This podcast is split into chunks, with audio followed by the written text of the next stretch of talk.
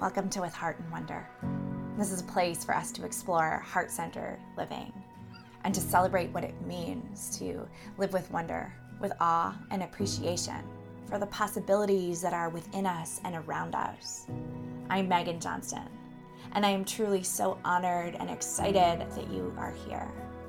Let's dive in and journey together. This is episode 22 of With Heart and Wonder, and today's episode features the incredible Kassandra Reinhardt. Not only does Kassandra have one of the top five yoga YouTube channels in the whole world, but she is also a published author, a teacher trainer, and so much more. What I really love about Kassandra is how much she focuses on mindset in her personal and professional development.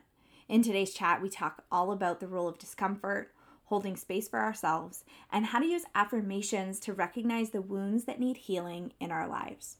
Let's dive in. So, welcome, Kassandra. I am truly so excited that you are here today, and I'm so excited for us to, to chat a little bit about mindset and how we can support ourselves as we are growing and challenging ourselves and reaching towards new horizons. And I just can't think of a more perfect person to have this conversation with. So, I'm, I'm really, really, really happy that you are here today. And I'd love for you to start by telling us a little bit about you and your story. Thank you so much for having me. I'm really excited for this discussion. Um, I, my story, where to begin? So, I've been a yoga teacher. I graduated in 2012, I believe, by taking a teacher training here in Ottawa. And I was first introduced to yoga about 12 years ago or so. I was 18 or 19 when I took my first yoga class. And I liked it, but I didn't fall in love with it right away. It really took me um, exploring different styles of yoga, trying out different teachers before it felt like it really clicked for me and I understood like why this practice was so powerful and you know what the hype around it really was. And once that connection was made, I really fell deeply in love with it and I think the reason why it connected was I found a teacher who was able to show me how yoga was more than just a physical practice. And this isn't to say that the other teachers weren't talking about it, it's just you can say things a million ways but you know it takes that one person to convey it the way that it lands for you for it to make an impact. So once you know it was louise cameron and once she really was able to sort of get through to me and really show me how yoga can be a tool for emotional healing for personal growth for transformation for shadow work so that was all very relevant to me, especially because at the time I was studying in school to become a social worker. I then went on to do psychology and linguistics. So these themes of, you know, psychology, personal growth, personal development were all really relevant to me. And I had never connected the dots between that kind of work that you would do in therapy with what you would do on a yoga mat. So I got really into it and then decided to go ahead and enroll in my first 200 hour teacher training. I was super eager and naive and thought, you know, I can't wait to teach and get all these great studio jobs and teach at all the best spots and have all the best time slots and my classes are going to be packed. I had like I don't know, I think that's just like the advantage of being young and new to something is you, let yourself dream and imagine big things without really um, understanding the reality of it. And the reality of it was that, of course, I graduated and no one would hire me because I had no experience. So that was a very um, sobering process and also a very frustrating one. So I kind of just had this idea that maybe I should start a YouTube channel and start teaching online. It could be fun to film some yoga classes and put them up there. And my only intention really behind that, like, I guess it was like two different intentions. One was I was a fan of YouTube and grew up watching YouTube videos and always thought it'd be so cool to be a YouTuber, but I never knew what kind of channel I would have. So I never created one. And then the other approach, I thought, oh, well, maybe if I start posting videos online, that will help build up my resume and my credibility. So then I'll be able to start teaching at all the spots that I want to teach. So I really had no idea what I was getting into. I had no big vision of like, becoming a big YouTuber and having an online yoga company. Like, I didn't even know those things were a possibility. I really just, my vision was so narrow. My, my idea of what I thought it meant to be a successful yoga teacher, that definition was so small that I had never even considered the online venture, but thankfully I stumbled into it.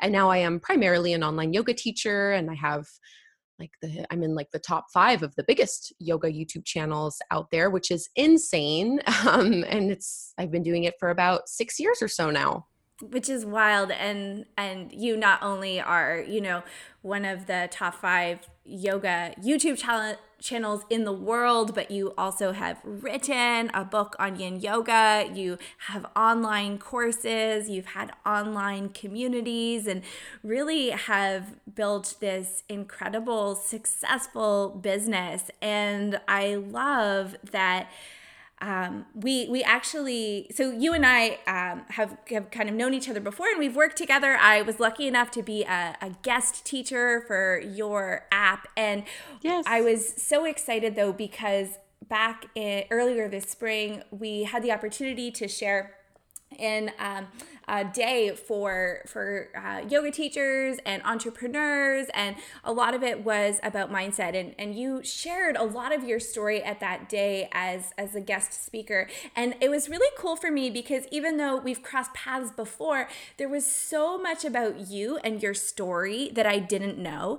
And it was this opportunity for me to realize all of these assumptions that I actually had about you and your success yeah. you know? And I'm sure you get these all of the time probably, but like I definitely had had assumptions of like, you know, sometimes you you look at people and you're like, "Oh yeah, like um, you know, uh, well, Kassandra got started in 2014 and it was like the right time to become like a yoga oh, YouTube yeah. star. Or like Kassandra like just has that type of personality or, you know, like was lucky or like there's these kinds of, of things that kind of, um, that might come to the surface, which isn't to say that like, of course I didn't have immense respect for you, but I, it was really a beautiful, uh, a reminder of the fact that we all kind of are always having these assumptions, especially when when other people are successful about what it has meant for them to get there. And we often don't see all of the um, the work behind the scenes, but also everything that actually is happening in someone's mind. And so I would love for you to share a little bit about this journey of of kind of um, you know you mentioned started your YouTube channel six years ago. And I know that mm. it was not successful right out of the gate in the sense of you know having thousands of followers right at the beginning but it's something that built slowly. And i know that you you shared in in your talk earlier this spring you know even just buying the right camera took you a few months to figure out because there was a certain level of of um of apprehension or fear, or anxiety. I'm not sure what the word is you would use around that.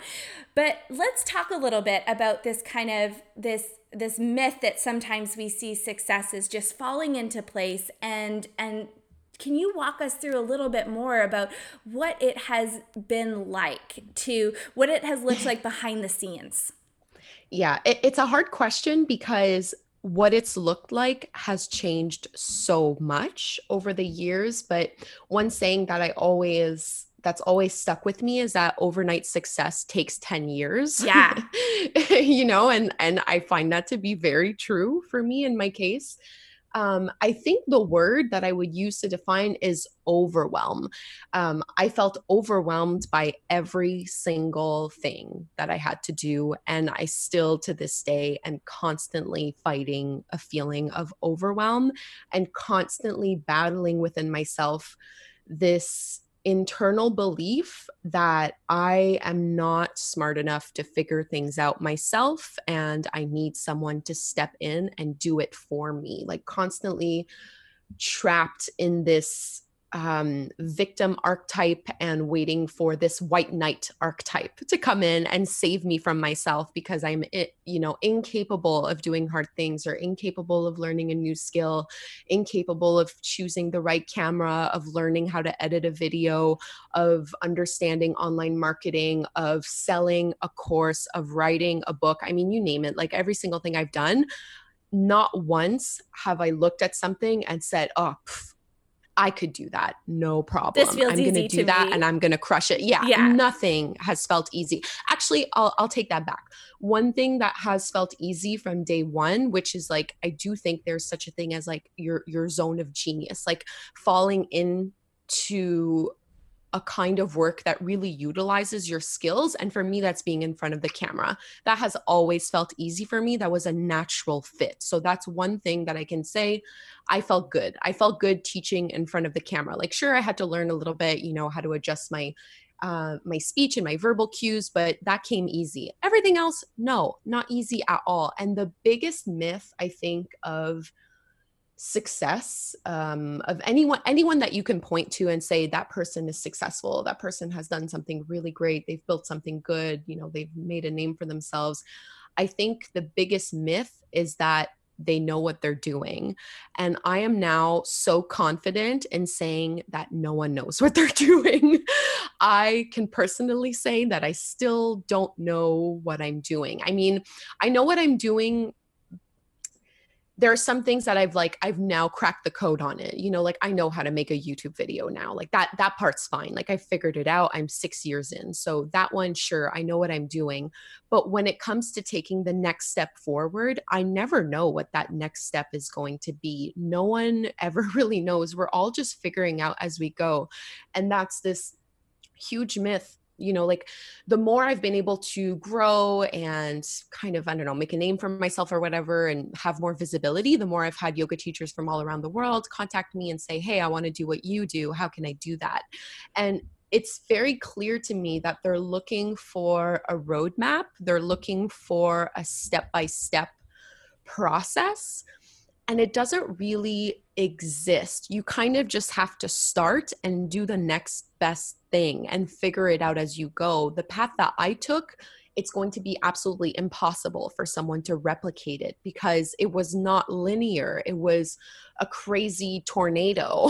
like it's not possible to replicate it. So I think that's the biggest myth that holds people back is that they're not able to see what the next 10 steps are going to be to accomplish some kind of vision or some kind of goal. So they never start it. But the truth and the reality of any kind of vision or goal, or at least for me in my perspective, is that I never know what the 10 steps are going to be, but I know what the first step is. And that first step is scary, it's overwhelming. I feel like I'm incapable of doing it. I'm not smart enough. I'm not whatever like i'm not you know res- resourceful enough i don't have enough time i don't have enough money i don't have enough network like any excuse that you can think of i'm going to throw that excuse at that first step.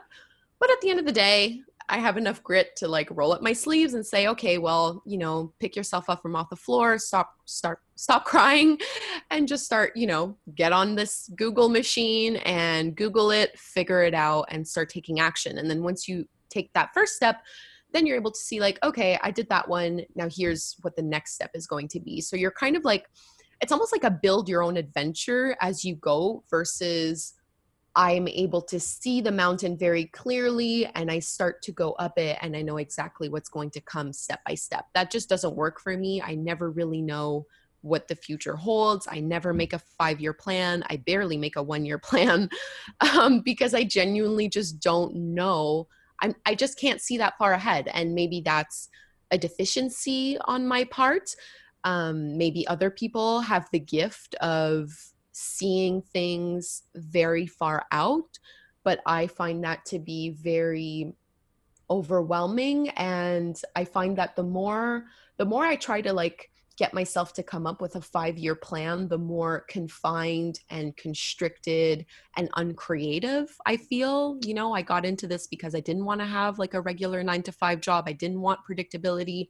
So the minute I start to have to get really concrete with plans, I start to feel like I'm back into that nine to five world where, you know, everything is predetermined and destined for me. I kind of like not knowing where this is going to go. Um, I like it. I kind of thrive on that. So it's not for everyone, but that's just kind of the way it's worked for me. And, you know, it's worked well so far. So at this point, six years in, I just trust that I'm going to figure out what my next step is. So far I've always figured out what the next step is. So why would that why would that change, you know? So there's a bit of trust that has to go into it. Yeah, and that's such a, a beautiful, powerful reminder.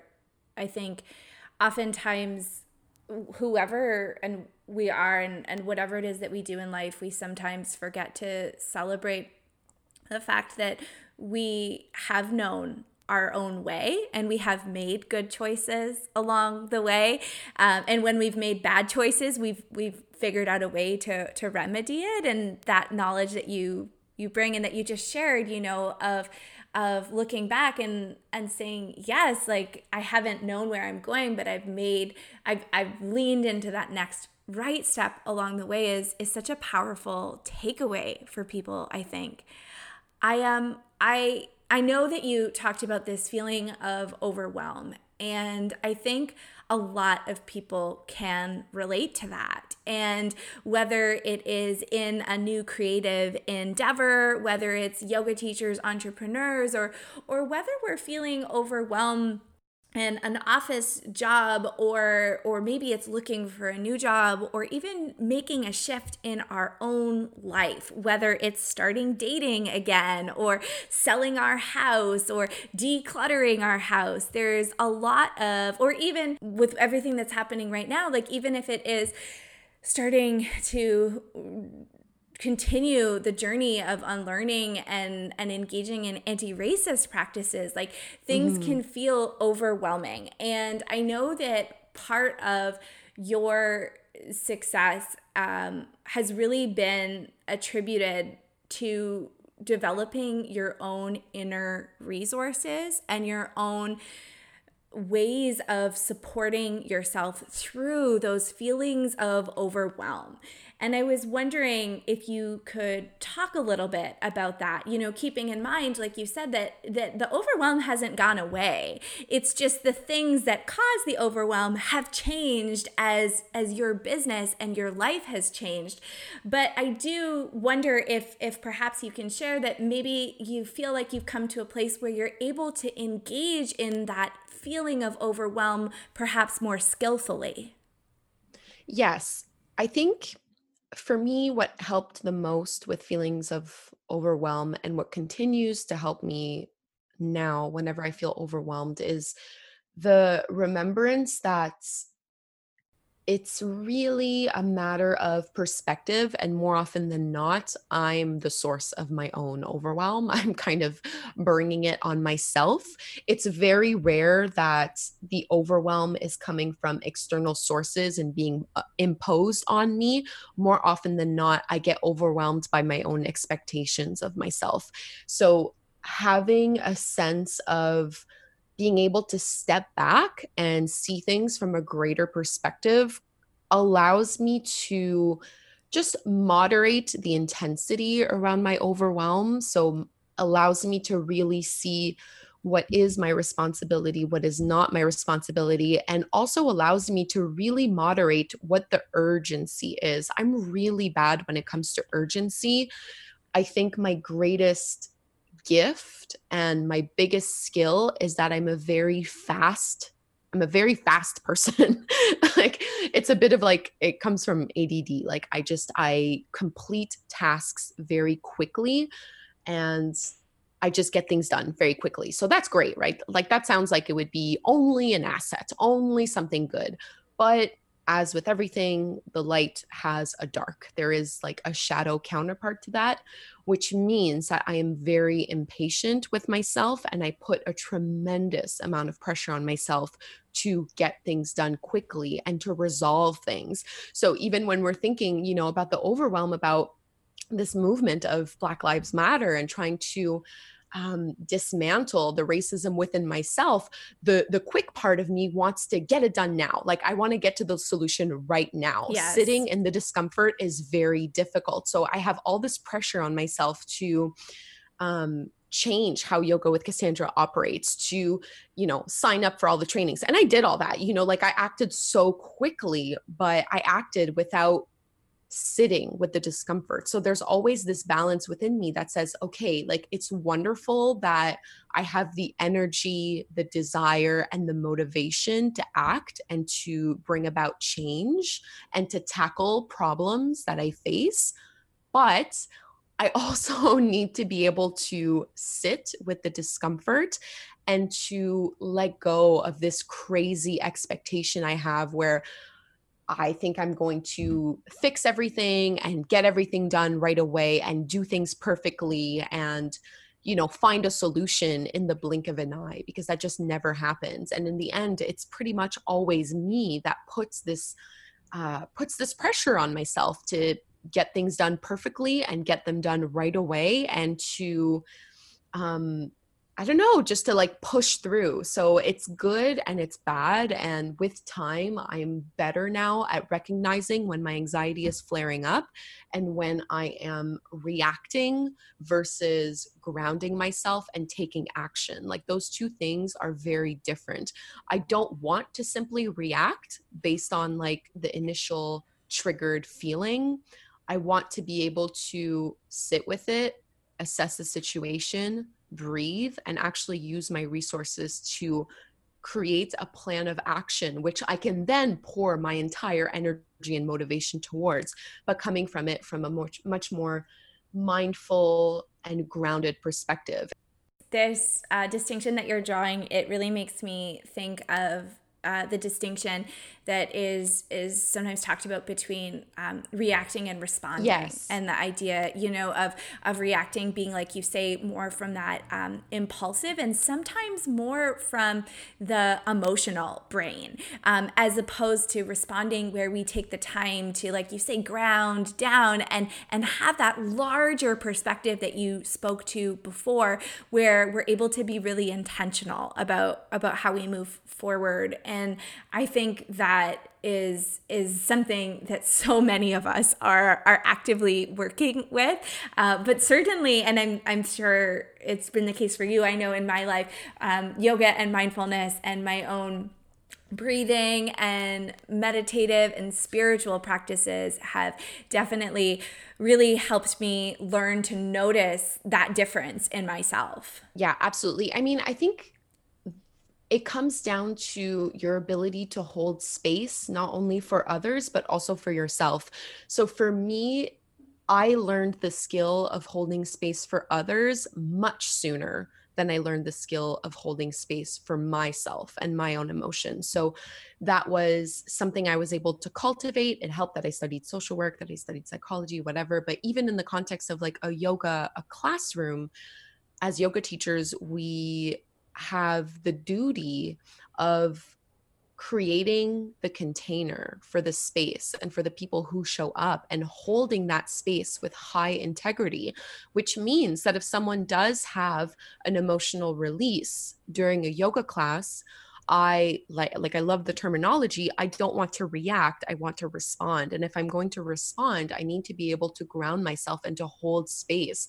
So the reactive part of me is saying, oh my gosh, my I am being triggered right now. My ego is flaring up. I think there's a problem, and I think it's my responsibility to go fix it. I want to make this discomfort go away as quickly as possible.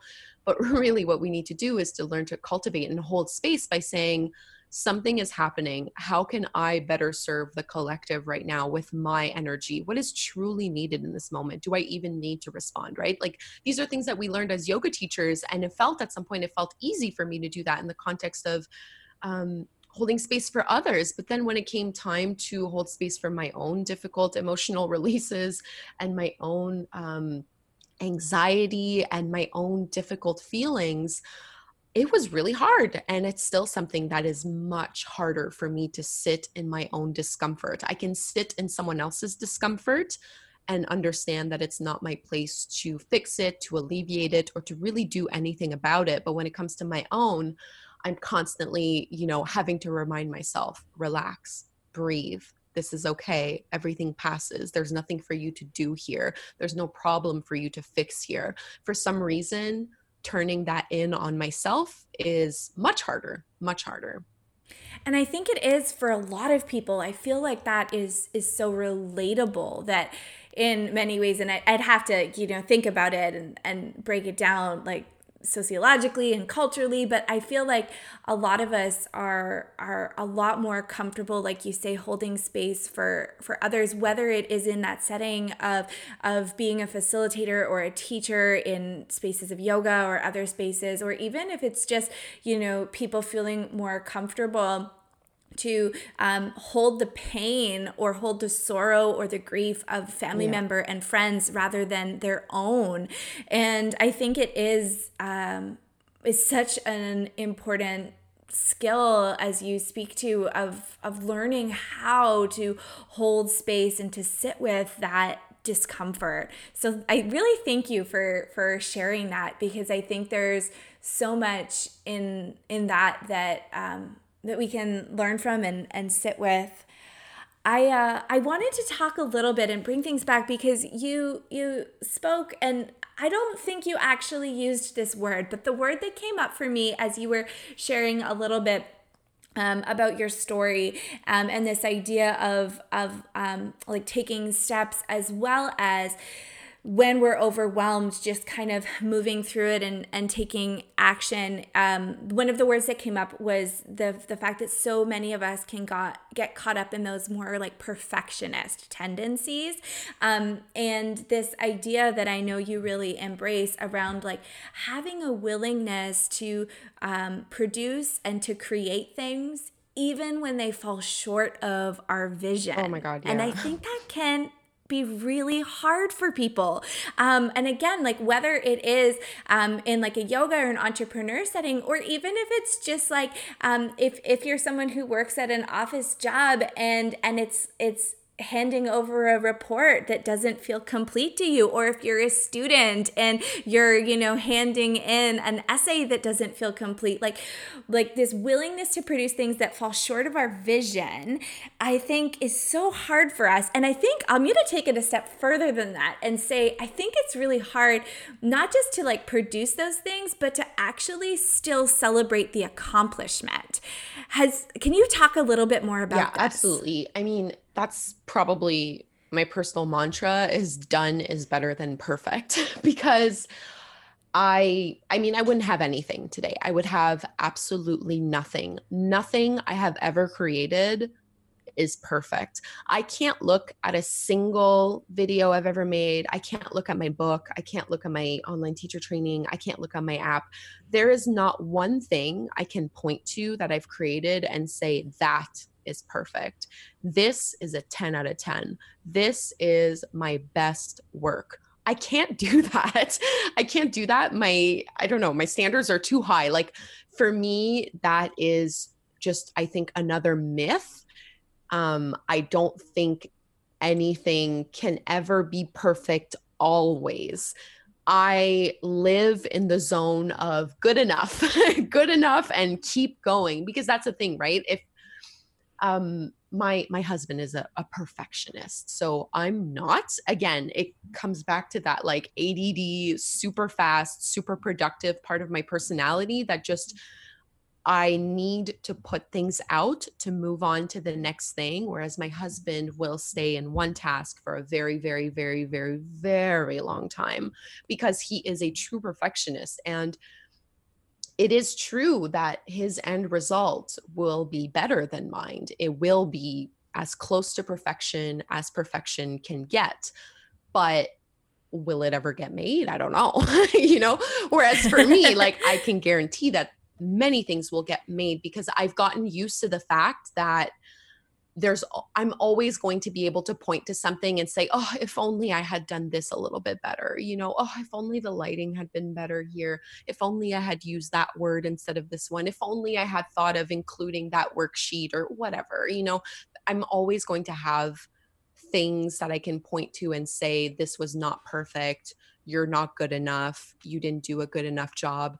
But on the flip side i'm also now able to point to all the things that i've done and say look how well you've done. Look how much you've created.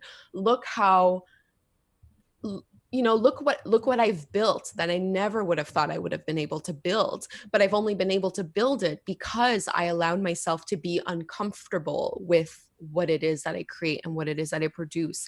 And you know you get better as time goes on. Like you really do need to produce things that are kind of subpar in order to eventually get to the point where you produce things that you are really happy with. So even though I say, you know, I can point to all these things and nothing I've created is perfect, I'm still super freaking proud of pretty much everything that I put out there. And I can still, you know, especially like the newer recent stuff, I've been doing this for long enough now that yeah the you know videos i put out in year one and two not not that great not that great quality you know could it have been better absolutely but i had to fail and i had to do things in a not so great way in order to learn the skills to actually create things that are now really wonderful that I'm really truly proud of. It's like I always think of artists, you know, I like to draw, I like to paint, I like to do these kinds of things and every time I have like a vision in my head of what it is that I want to create, I see it so beautifully in my head. I mean, it's stunning and I can't wait to do it.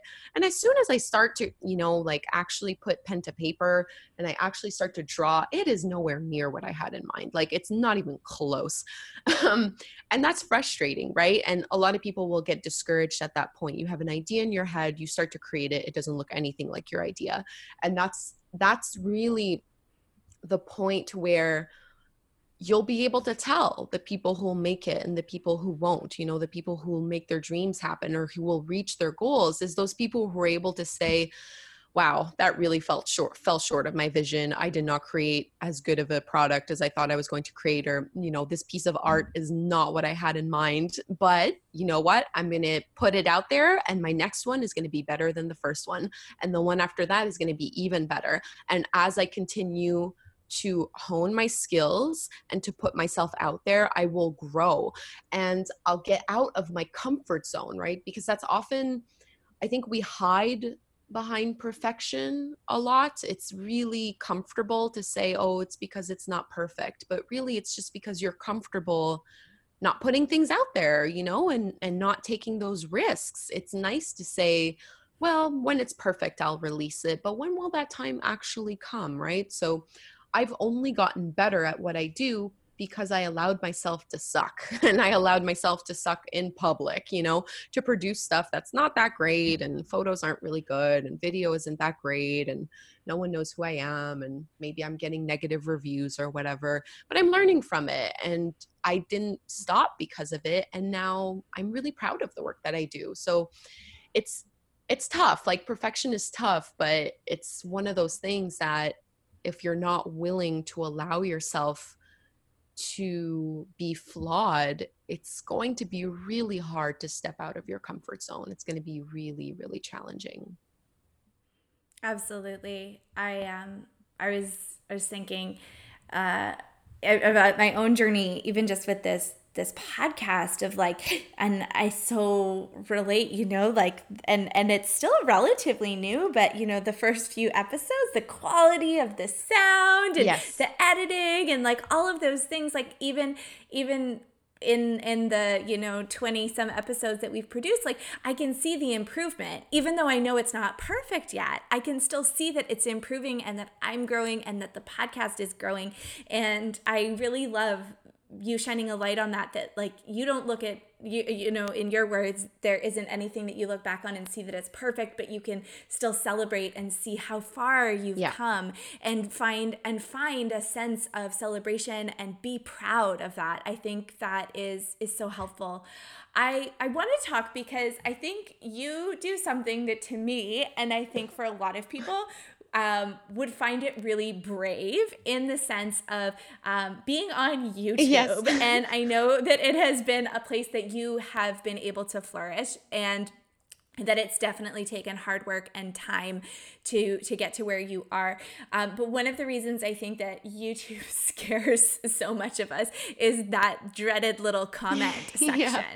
and um, i know that as as anyone is in a space where they're kind of growing their audience and their following and just the number of, of people that you interact with then criticism also grows.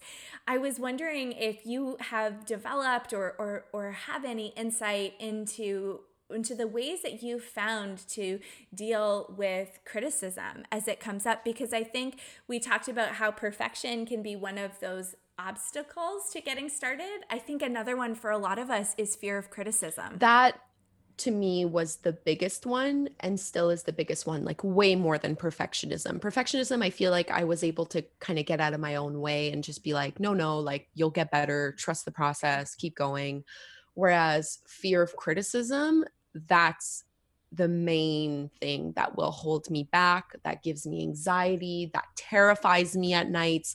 Um, I would love to say that I'm over it and that I've figured it out and cracked the code and I have super thick skin now and nothing can pierce through my armor. But like, no, I'm not like that. And it's still something that I I have better tools now and I'm able to kind of like talk myself out off the ledge um, of catastrophizing, you know, a negative review or someone who wants a refund or someone who leaves a nasty comment.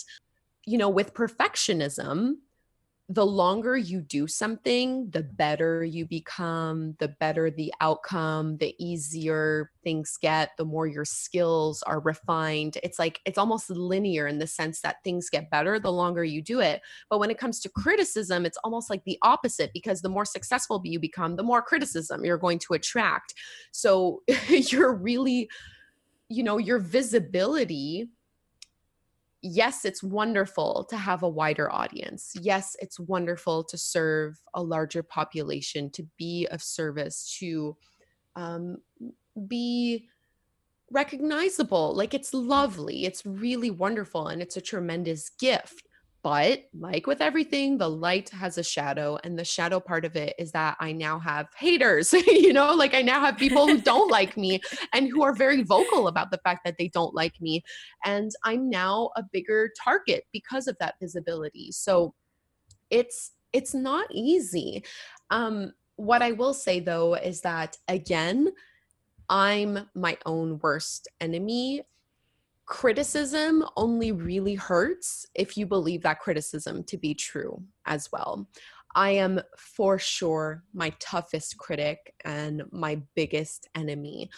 You know, when I first started my YouTube channel, I didn't tell anyone for weeks. I was putting out videos, maybe months even. I was putting out content and I didn't tell anyone because I was already projecting the negative feedback I would get. I was already imagining, you know, senior teachers that I looked up to uh, making snide remarks and telling me, Who do you think you are to do this? Like, I was already imagining bad things happening. I was imagining backlash. I was imagining, you know, worst case scenarios. And that's still a pattern that I have to consciously pull myself out of because first of all it's incredibly narcissistic um, no one thinks about you as much as you think about yourself you know no one actually cares what i'm doing that much you know like I, of course there are people who you know say mean things about me but it's such a tiny tiny tiny little small percentage it is nowhere near as loud as it is inside my own head. So it, it's that play on perspective again. You know, how much backlash are you really getting? How much criticism are you really going to get?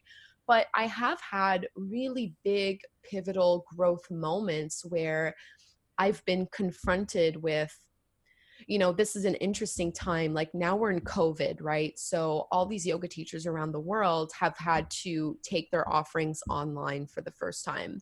So all of a sudden now in 2020, it is now socially acceptable to have online yoga teacher trainings.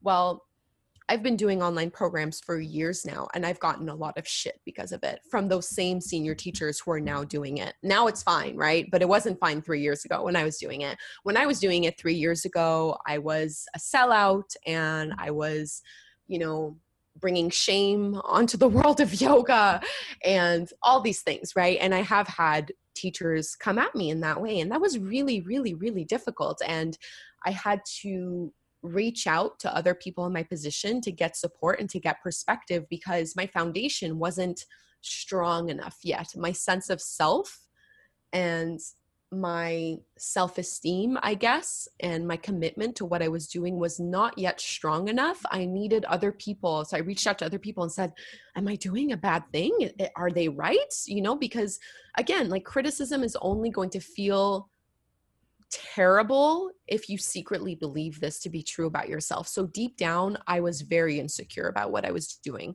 Deep down, I was also worried that I was being fraudulent, that I was being a sellout, that I was being inauthentic, that I was not good enough, that I was an imposter, all these things, right? Like I had to I had to really go in words and check in and say, is this true for me?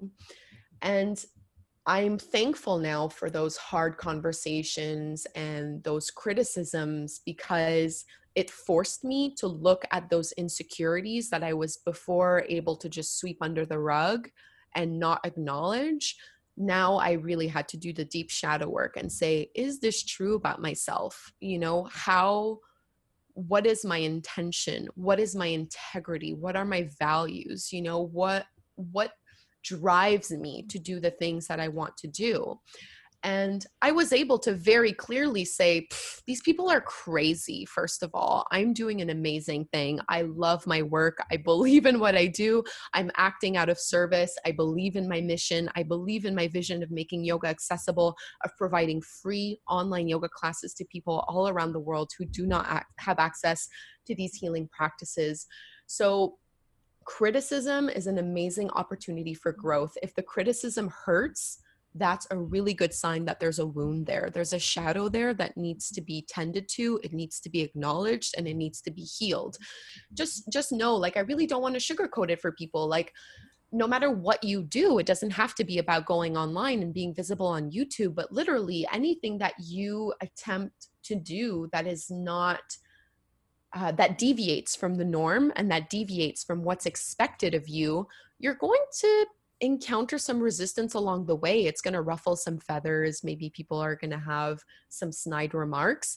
And you're going to have to fill up your own resources internally to weather that storm and to come out stronger. So, I don't have it all figured out, but now I've done it long enough that I'm able to recognize when this is what's happening. So if I do encounter criticism or whatever, mm-hmm. I'm able to say, okay, I've been here before. I know I'm not going to die. It feels like I'm going to die. It feels like my world is about to end, but I know that I won't.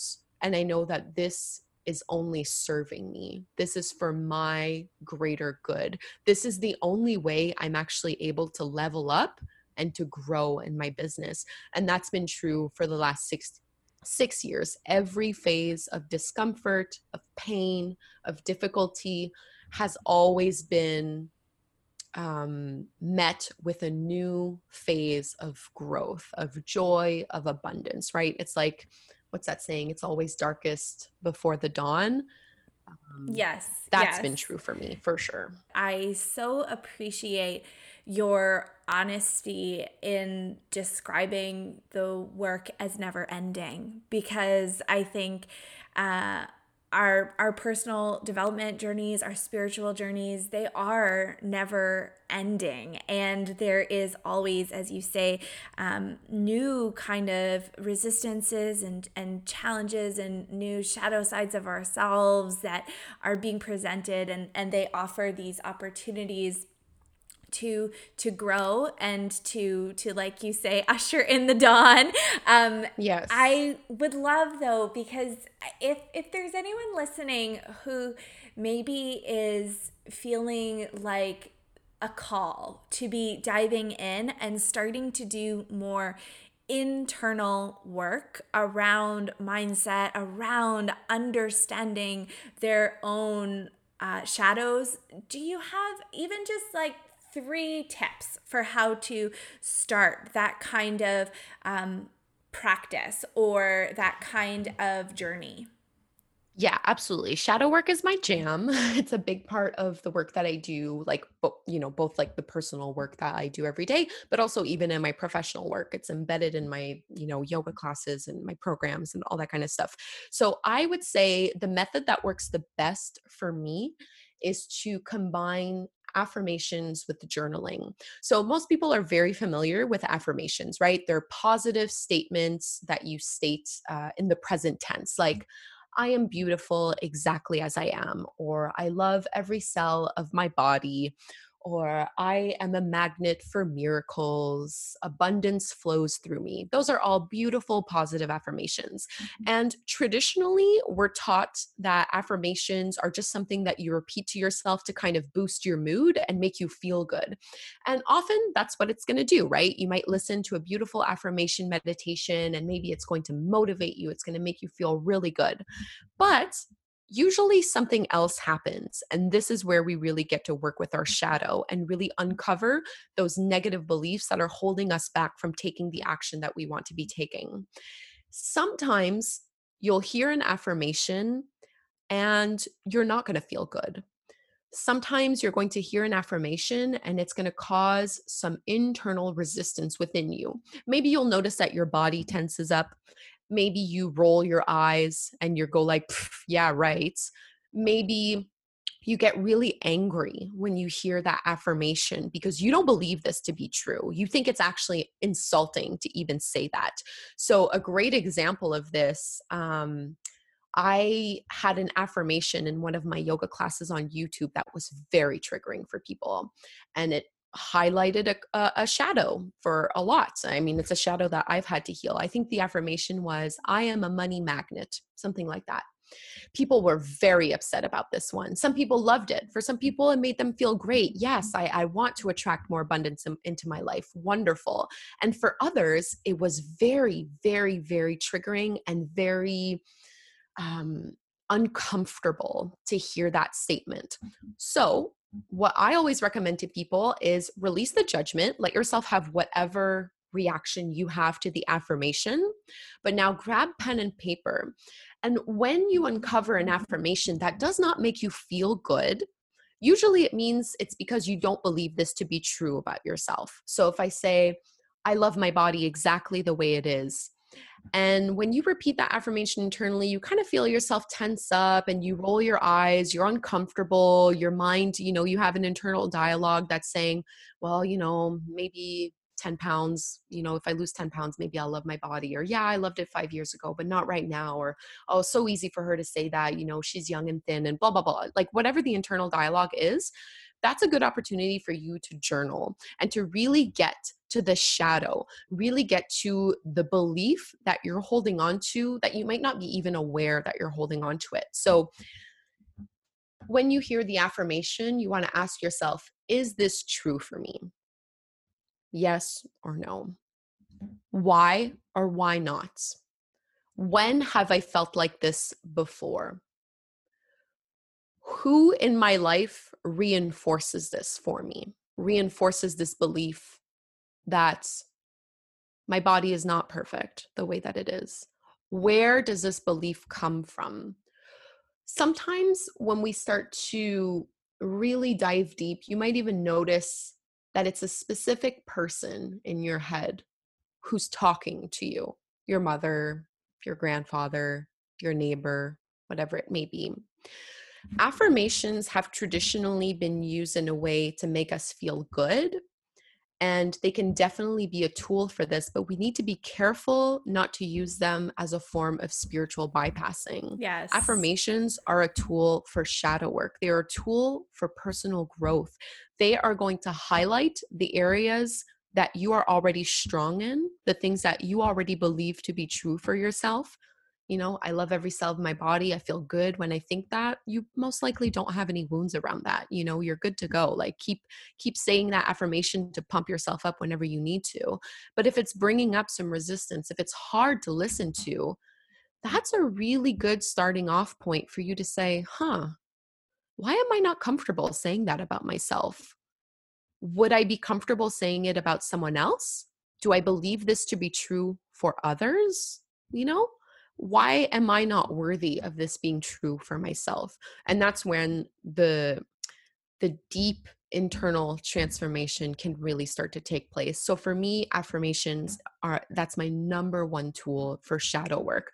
I have lots of affirmation meditations and rather than uh, you know I create my own on my phone. Like I'm that girl that just like records affirmation and listens to them um, when I go for a walk, but I'm not using them strictly as a way to make myself feel better.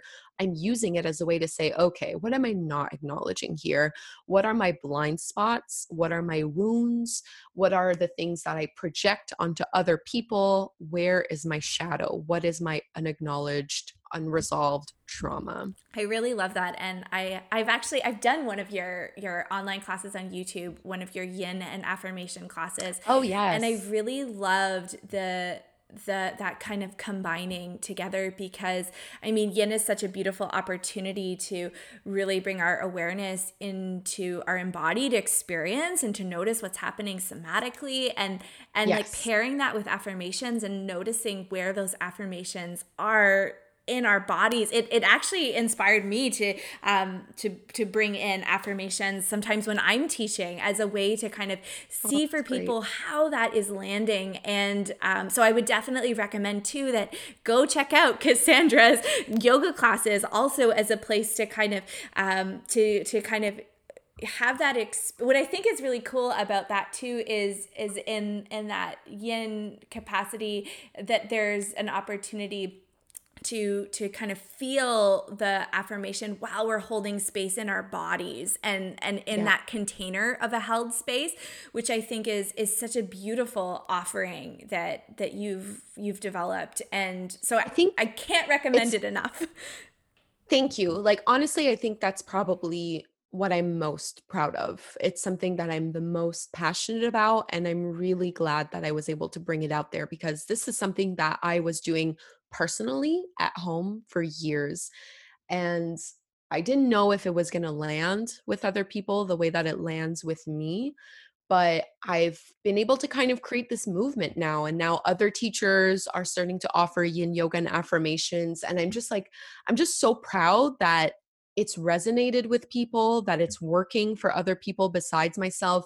And I was really afraid to put that out there. You know, that was a big resistance for me. I was like, oh, is it going to feel woo woo? Like, are people not going to? I don't know. Like, it was just, it had never been done before. Like, it wasn't online. I had not learned it from anyone else. Like, it was just something that I developed organically. And people are really resonating mm. with it. So I'm so proud that I was able to like get over that block and just start offering it and putting it out there. And the reason I think also why it works so well with yin yoga specifically is that for a lot of people, myself included, sometimes I'm a very um I'm not I have an easier time accessing my mind than I do my body. Like I very much live in my mind. I'm full of thoughts all the time, but I'm not necessarily grounded and embodied. You know, I'm very uh, like I'm an air type, you know, air sign. Mm. So yin, I'm able to release physical tension, which then makes mm. it easier to access any emotional tension that might be mm. present. So I think that's why it's also a really good pairing and a really good combination. It's for some people, it's going to be really hard to go, you know, from their minds into their bodies or from their minds into their hearts. So they need that physical release. The same way that for some people, it's going for a run or doing like a really vigorous workout so that they can get their bodies in a more relaxed state. And then it's a little bit easier to check in with themselves and say, okay, well, how do I really feel? Like, what's going on for me right now? Um, and I'm one of those people. Like, if I don't if I don't make that time, I'll just stay in my head and um, I'll never actually get to the literal heart of the matter. Yeah, yeah. Oh, I uh, I never know when when you know we do an interview, kind of what the themes are that will emerge. well, sometimes I have an idea, but I re- yeah, yeah. I really love that this conversation that we've had together. For me, it has really opened up just uh, a celebration and the importance of of holding space for ourselves and creating those those moments to sit with the the discomfort rather than um, than than you know when you're talking about affirmations then just kind of that spiritual bypassing of just yes. like just kind of um like the good vibes only the like just think positive thoughts but like to really to to to get to that place where we're able to feel more in alignment it does it does mean so often that we have to sit with what doesn't feel right so that we can understand and unlearn and release and um this is uh, this conversation has been, I, I think, really beautiful in in that way and really inspiring. I would so love as we wrap up uh, for you to share a little bit about what is on the horizon for you um, what is is on your heart as you're moving into the coming days weeks and months as well as how people can stay in touch with you. Yeah absolutely. So i think the biggest thing i um you know doing what i do i get dozens and dozens of emails and messages from other teachers being like i don't know where to start. Like i want to do what you do. I want to you know teach yoga online especially now in covid like the urgency around that has really ramped up quite a bit. only imagine. Yeah. Yeah yeah yeah.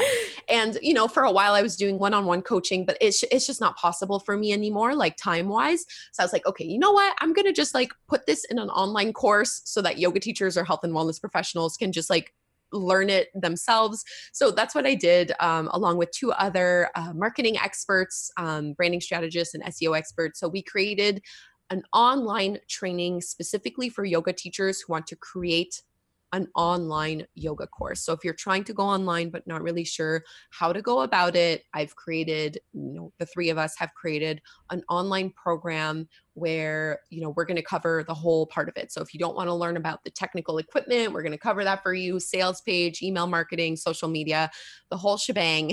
It's in an online training format now. So i'm really excited. We just just just launched it um, so people can find it. If you go to yogawithkassandra.com you'll find it. But we also have our own website. It's onlineyogabiz.com biz is b-i-z so onlineyogabiz.com amazing. And i know that people um, that'll be such a great resource, especially for any yoga teachers and wellness professionals listening. And and if that doesn't apply to you, I mean, Kassandra is is has such a, a depth of on YouTube. But yeah, just come find me on YouTube. Yeah, on YouTube, exactly. Yeah. So um, so find her on YouTube. Go take her um her classes if you feel so called. Um, and and I know you're really active as well on on Instagram and and Facebook too, I believe. Yes. Yeah. Too many. Too, too many. Too platforms. many platforms. um, but you can you can find it all at yogawithkassandra.com. Am I right? yes. Okay. Yes. um, well, thank you so much from the bottom of my heart for for being here and for um, sharing in in such an open and important conversation. I am so grateful for the work that you are doing in in this world and and can't wait to keep watching your journey unfold. Thank you so much for having me. It was a great discussion. Thank you so much for joining us today. It is always such a pleasure to connect in this way.